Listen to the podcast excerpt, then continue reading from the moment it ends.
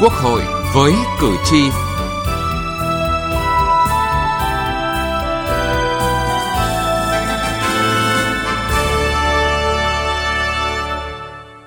Thưa quý vị và các bạn, giao dịch bất động sản hình thành trong tương lai thời gian qua phát sinh nhiều hệ lụy. Hiện nay, người mua nhà ở, công trình xây dựng hình thành trong tương lai đang đối mặt với nhiều rủi ro. Tuy nhiên, các điều khoản liên quan tới nguyên tắc kinh doanh, đặt cọc, thanh toán, bảo lãnh nhóm bất động sản này trong luật kinh doanh bất động sản còn nhiều lỗ hổng bất hợp lý. Do đó, trong sửa đổi luật kinh doanh bất động sản lần này cần quy định chặt chẽ nhằm bảo vệ quyền lợi của người mua, đối tượng được coi là người yếu thế trong giao dịch loại hình bất động sản này.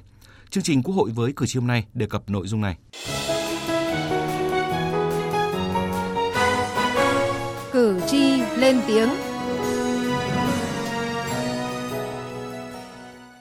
Thưa quý vị và các bạn, bất động sản có sẵn giao dịch trên thị trường hầu như không bị nhiễu loạn, nhưng bất động sản hình thành trong tương lai là vấn đề sinh nhiều nhiễu loạn, rủi ro. Các vụ lừa đảo, dự án ma cũng chủ yếu liên quan đến bất động sản hình thành trong tương lai. Mục tiêu của việc giao dịch bất động sản hình thành trong tương lai là để nhà đầu tư có thể huy động trước tiền của người mua. Tuy nhiên trên thực tế, chính loại hình bất động sản này lại gây ra rất nhiều hệ lụy. Những dự án chui huy động vốn khi chưa đủ điều kiện mở bán xuất hiện ở nhiều địa phương. Tại đô thị lớn như thành phố Hồ Chí Minh, Hà Nội, việc lách luật huy động vốn diễn ra khá phổ biến với nhiều hình thức khác nhau. Có dự án được chào bán khá rầm rộ dù chưa thi công xong móng. Chủ đầu tư dự án đã cho tổ chức giới thiệu dự án, nhận tiền của khách hàng và ký hợp đồng dịch vụ. Hợp đồng dịch vụ giống như biên bản đặt cọc hay hợp đồng đặt cọc, các căn hộ đều được mở bán trước khi dự án xây xong móng. Luật sư Trần Đức Phượng, đoàn luật sư thành phố Hồ Chí Minh cho biết, hiện nay có nhiều cách thức lách luật mà chủ đầu tư và các đơn vị môi giới, sàn giao dịch bất động sản sử dụng với mục đích đặt cọc, giữ chỗ như hợp đồng dịch vụ, hợp đồng tư vấn, hợp đồng hứa mua, hứa bán. Đối với cái dự án bất động sản mà không đủ điều kiện mà quy động vốn như vậy là sai pháp luật.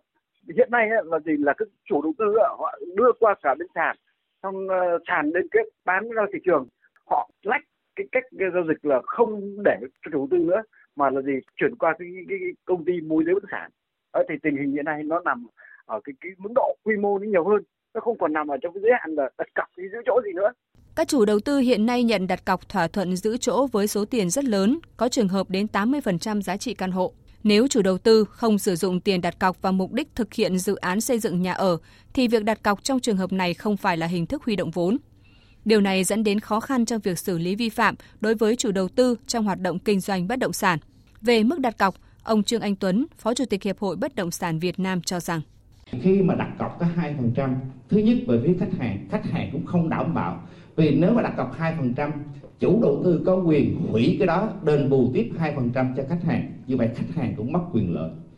Thực tế, trong giao dịch bất động sản trong tương lai, người mua luôn ở thế yếu bởi hợp đồng mua bán bất động sản hình thành trong tương lai với nhiều điều khoản không hề dễ hiểu. Bà Ung Thị Xuân Hương, thành phố Hà Nội bày tỏ. Tôi là người đã được tư vấn. Đọc hợp đồng mới nói rằng đọc không hiểu gì luôn á. Hợp đồng chi chít cả hàng mấy chục cái trăm trang như thế. Mà văn thì không phải văn Việt, những cái văn dịch ở đâu không á. Bây giờ chúng ta phải làm sao để có một cái hợp đồng công khai, minh bạch và nó phải đảm bảo quyền lợi người yếu thế. Rõ ràng, người mua nhà gặp rủi ro lớn khi giao dịch dự án nhà ở hình thành trong tương lai và họ luôn luôn ở thế yếu bởi không phải ai cũng nắm rõ những quy định của pháp luật để đòi hỏi quyền lợi cho mình. Bà Dương Thùy Dung, giám đốc cấp cao công ty CBRE Việt Nam nói: có lẽ là cần một cái sự à, quản lý à, quyết liệt hơn từ phía chính quyền. Đứng về phía cơ quan quản lý nếu thấy những dự án này vi phạm thì họ phải lên tiếng. À, thực sự là người mua họ không thể biết được. Thậm chí là nếu trong trường hợp mà phát hiện ra thì sẽ phải có những cái biện pháp xử lý nó mạnh để làm gương cho những trường hợp khác. Theo luật sư Lê Trọng Thêm, đoàn luật sư thành phố Hà Nội, khi huy động vốn từ khách hàng, không có cơ quan nào giám sát việc sử dụng dòng tiền này một cách minh bạch. Điều đó có thể dẫn đến việc chủ đầu tư sử dụng nguồn vốn sai mục đích, thậm chí đem đi đầu tư nhiều dự án cùng lúc. Do đó, nguy cơ chậm bàn giao nhà, thậm chí là dự án đổ bể là điều dễ xảy ra. Để bảo vệ tốt hơn quyền lợi của người mua, luật sư Lê Trọng Thêm đề xuất. Tôi đề nghị là chúng ta nên giữ cái quy định các giao dịch bất động sản tôi nói nôm na là chưa có sổ tức là các bất động sản hình thành trong tương lai thì nên thông qua sàn còn cái mà có sổ rồi thì các bên tự mua bán nhau rồi ra phòng công chứng giải quyết giống như thường lệ không có ảnh hưởng gì đến các quyền gọi là định đoạt tài sản của các chủ sở hữu những người có sổ đó vậy thì cái giao dịch qua sàn này tôi thấy cũng sẽ là cái điều rất là khó khăn cái đội ngũ sàn giao dịch của chúng ta đang còn mỏng và chất lượng chưa được cao. Thì hiện nay theo thống kê thì tôi biết được có khoảng 300.000 người tham gia vào môi giới, nhưng trong đó chỉ khoảng 30.000 người là chuyên nghiệp thôi. Vậy thì nếu mà giao dịch qua sàn á, rồi yêu cầu các chuyên viên của sàn phải có cái kỹ năng và cái hiểu biết pháp luật để thẩm tra, thẩm định tính pháp lý của chủ đầu tư. Thì tôi nghĩ là nếu mà chúng ta thấy khó quá thì chúng ta có thể thông qua thì nên thông qua chủ trương nguyên tắc. Nhưng còn cái thời điểm thực hiện thì chúng ta nên cân nhắc với cái hiện trạng về sàn giao dịch và đội ngũ môi giới. Từ nghị trường đến cuộc sống. Thưa quý vị, thưa các bạn, với những bất cập vướng mắc trong quản lý nhà nước đối với việc mua bán bất động sản hình thành trong tương lai và những hệ lụy thực tế xảy ra liên quan đến vấn đề này, nhiều đại biểu Quốc hội cho rằng việc quy định chủ đầu tư dự án bất động sản chỉ được thu tiền đặt cọc theo thỏa thuận với khách hàng khi dự án có thiết kế cơ sở, được cơ quan nhà nước thẩm định và chủ đầu tư có một trong các giấy tờ về quyền sử dụng đất là hợp lý, vừa đảm bảo dự án chắc chắn sẽ được triển khai, vừa tránh việc thu tiền cọc quá sớm khi dự án chưa đảm bảo các yêu cầu thủ tục chưa được thẩm định nhất trí về sự cần thiết của quy định về đặt cọc trong dự thảo luật kinh doanh bất động sản sửa đổi, đại biểu Nguyễn Thị Việt Nga, đoàn đại biểu Quốc hội tỉnh Hải Dương đề xuất dự thảo luật cần quy định cụ thể số tiền đặt cọc tối đa và thời điểm đặt cọc, nếu không sẽ phát sinh nhiều rắc rối. Bởi thực tế hiện nay, được đặt cọc mua nhà ở công trình xây dựng hình thành trong tương lai đang rất lộn xộn, trong khi quy định liên quan đang thiếu. Vì thế, nhiều trường hợp chủ đầu tư dự án chiếm dụng vốn của người mua – có những dự án huy động tiền cọc 30 đến 50% tổng giá trị của công trình. Dự thảo luật cần quy định thỏa thuận đặt cọc phải ghi rõ giá bán, cho thuê, mua nhà ở, công trình xây dựng và số tiền đặt cọc. Về thời điểm thu tiền đặt cọc, đại biểu Nguyễn Thị Việt Nga bày tỏ quan điểm. Thời điểm cho phép thu tiền đặt cọc là khi dự án có thiết kế cơ sở được cơ quan nhà nước thẩm định và chủ đầu tư có một trong các giấy tờ về quyền sử dụng đất. Theo tôi là hợp lý với những ràng buộc pháp lý như vậy, vừa đảm bảo chắc chắn dự án sẽ được triển khai, không có sự trở ngại về pháp lý, tránh việc thu tiền cọc quá sớm khi dự án chưa đảm bảo các yêu cầu thủ tục chưa được thẩm định, dẫn đến việc chủ đầu tư sẽ huy động vốn trái phép rồi lừa lấy tiền cọc của người mua hoặc mất khả năng thanh toán trả lại tiền cọc cho người mua. Liên quan đến vấn đề bảo lãnh việc bán, cho thuê, mua nhà ở hình thành trong tương lai, đại biểu Đặng Bích Ngọc, đoàn đại biểu Quốc hội tỉnh Hòa Bình băn khoăn với quy định về việc tổ chức tín dụng bảo lãnh nghĩa vụ tài chính của chủ đầu tư trong bán cho thuê mua nhà ở hình thành trong tương lai. Tổ chức tín dụng bảo lãnh nghĩa vụ tài chính của chủ đầu tư bao gồm số tiền chủ đầu tư đã nhận ứng trước từ khách và các khoản tiền khác. Tuy nhiên tôi cũng đề nghị à, dự thảo làm rõ hơn về các cái khoản tiền khác thì cần phải có quy định cụ thể. Đồng thời tôi thấy băn khoăn về quy định cho phép khách hàng lựa chọn có hoặc không có tổ chức tín dụng bảo lãnh cho nghĩa vụ tài chính của chủ đầu tư đối với mình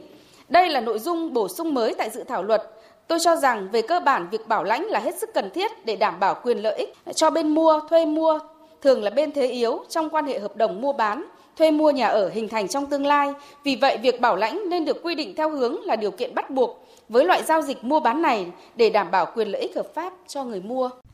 Cùng chung mối quan tâm về vấn đề bảo lãnh trong bán, cho thuê, mua nhà ở hình thành trong tương lai, đại biểu Trần Thị Vân, đoàn đại biểu Quốc hội tỉnh Bắc Ninh bày tỏ đồng tình với quy định chủ đầu tư dự án bất động sản trước khi bán cho thuê mua nhà ở hình thành trong tương lai phải được ngân hàng thương mại trong nước, chi nhánh ngân hàng nước ngoài đang hoạt động hợp pháp tại Việt Nam chấp thuận cấp bảo lãnh cho nghĩa vụ tài chính của chủ đầu tư đối với khách hàng mua, thuê mua nhà ở.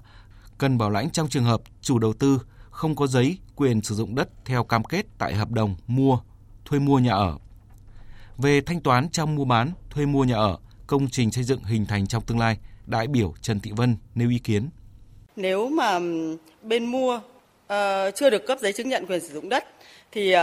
bên bán không được thu quá 90%. Trong dự thảo thì của chúng ta vẫn để là 900% và chúng tôi đề xuất là 90% với cái lý do là để tăng cường cái trách nhiệm của bên mua đối cái việc mà hoàn tất cái ờ, thủ tục làm giấy chứng nhận quyền sử dụng đất cho bên bán. Bởi trong cái thực tế hiện nay thì rất nhiều các cái dự án kinh doanh bất động sản mà khi bên mua đã nộp 95% tiền rồi nhưng mà rất lâu sau, hàng mấy năm sau, thậm chí hàng chục năm sau vẫn chưa hoàn thiện được cái thủ tục về quyền sử dụng đất này. Hợp đồng giao dịch bất động sản hình thành trong tương lai cần được thiết kế điều khoản dễ hiểu, minh bạch và cần qua công chứng, đó là ý kiến của nhiều đại biểu đại biểu Nguyễn Trường Giang, đoàn đại biểu Quốc hội tỉnh Đắk Nông cho rằng Khi một cá nhân tham gia vào cái hợp đồng giao dịch bất động sản thì bao giờ cũng ở cái thế yếu.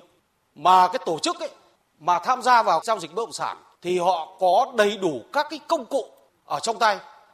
Nếu mà bây giờ chúng ta đặt niềm tin hoàn toàn vào tổ chức khi mà bán bất động sản này cho một cá nhân thì có nên hay không?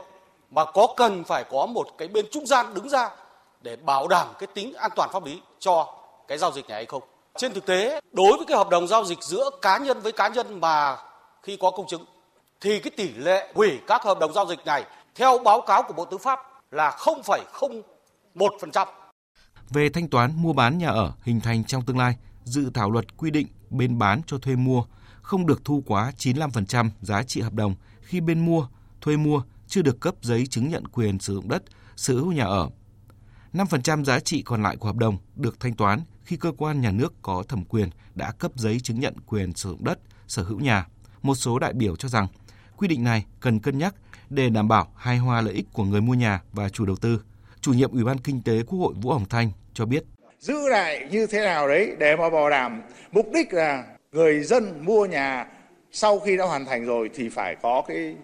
cái quyền sở hữu nhà, có quyền sử dụng đất. Và hôm nay thì cũng lưu ý cái ý kiến là bây giờ nếu mà trong cái trường hợp mà chủ đầu tư người ta đã hoàn thành ờ, có sổ rồi mà người dân lại không đến nhận sổ thì cái chỗ này thì phải xử lý cái cơ cơ chế này để mà bảo đảm hài hòa lợi ích. Các đại biểu cũng đề nghị dự thảo luật cần quy định cụ thể hơn những vấn đề liên quan đến việc xây dựng hệ thống thông tin về nhà ở, bất động sản, trong đó cần xác định rõ trách nhiệm của doanh nghiệp trong công tác phối hợp để công khai thông tin dự án trước khi ký hợp đồng đặt cọc, trách nhiệm chia sẻ thông tin và dễ dàng truy cập tra cứu thông tin để người dân tìm hiểu. Bởi nhà nước muốn quản lý được thị trường bất động sản thì phải có cơ sở dữ liệu, đồng thời cũng tạo thuận lợi và bảo vệ tốt hơn quyền lợi người mua. Công khai minh bạch bất động sản đưa vào kinh doanh góp phần quan trọng làm lành mạnh trong sạch thị trường hiện nay, khắc phục bất cập trong thời gian qua, đảm bảo quyền và lợi ích của nhà đầu tư và của khách hàng. Theo dự kiến, dự thảo luật kinh doanh bất động sản sửa đổi sẽ được Quốc hội cho ý kiến và xem xét thông qua vào kỳ họp thứ 6 Quốc hội khóa 15 tới đây. Quý vị và các bạn thân mến, đến đây thời lượng dành cho chương trình Quốc hội với cử tri đã hết. Cảm ơn quý vị và các bạn đã quan tâm theo dõi. Trợ giúp pháp lý cho người thuộc hộ nghèo trong lĩnh vực hình sự Người thuộc hộ nghèo là người thuộc diện được trợ giúp pháp lý theo quy định của Luật trợ giúp pháp lý năm 2017. Theo đó, nếu có vướng mắc tranh chấp pháp luật trong các lĩnh vực hình sự, dân sự, hành chính, trừ lĩnh vực kinh doanh, thương mại, người thuộc hộ nghèo sẽ được trợ giúp pháp lý miễn phí, không phải trả tiền, lợi ích vật chất hoặc lợi ích khác. Trong lĩnh vực hình sự, người thuộc hộ nghèo được cung cấp các dịch vụ pháp lý miễn phí sau đây. Tư vấn pháp luật hình sự, hướng dẫn, đưa ra ý kiến, giúp soạn thảo văn bản liên quan đến tranh chấp, khiếu nại, vướng mắc pháp luật, hướng dẫn giúp các bên hòa giải, thương lượng, thống nhất hướng giải quyết vụ việc. Bào chữa cho người bị buộc tội trong vụ án hình sự. Bảo vệ quyền và lợi ích hợp pháp cho bị hại, cho nguyên đơn dân sự, bị đơn dân sự, người có quyền và nghĩa vụ liên quan trong vụ án hình sự. Đại diện ngoài tố tụng trước các cơ quan nhà nước có thẩm quyền khác để bảo vệ quyền và lợi ích hợp pháp cho họ khi đến yêu cầu trợ giúp pháp lý, người thuộc hộ nghèo cần mang theo giấy chứng nhận hộ nghèo để chứng minh là người được trợ giúp pháp lý. Hiện nay, các tổ chức thực hiện trợ giúp pháp lý cho người nghèo bao gồm 63 trung tâm trợ giúp pháp lý nhà nước trực thuộc Sở Tư pháp các tỉnh, thành phố trực thuộc Trung ương và các tổ chức tham gia trợ giúp pháp lý. Bạn có thể tìm thông tin liên hệ của các trung tâm trợ giúp pháp lý nhà nước và tổ chức tham gia trợ giúp pháp lý bằng cách truy cập danh sách tổ chức thực hiện trợ giúp pháp lý trên cổng thông tin điện tử của Bộ Tư pháp, trang thông tin điện tử trợ giúp pháp lý Việt Nam, trang thông tin điện tử của Sở Tư pháp địa phương hoặc có thể gọi về Cục trợ giúp pháp lý Bộ Tư pháp theo số điện thoại 024 6273 9631 để được cung cấp thông tin liên hệ.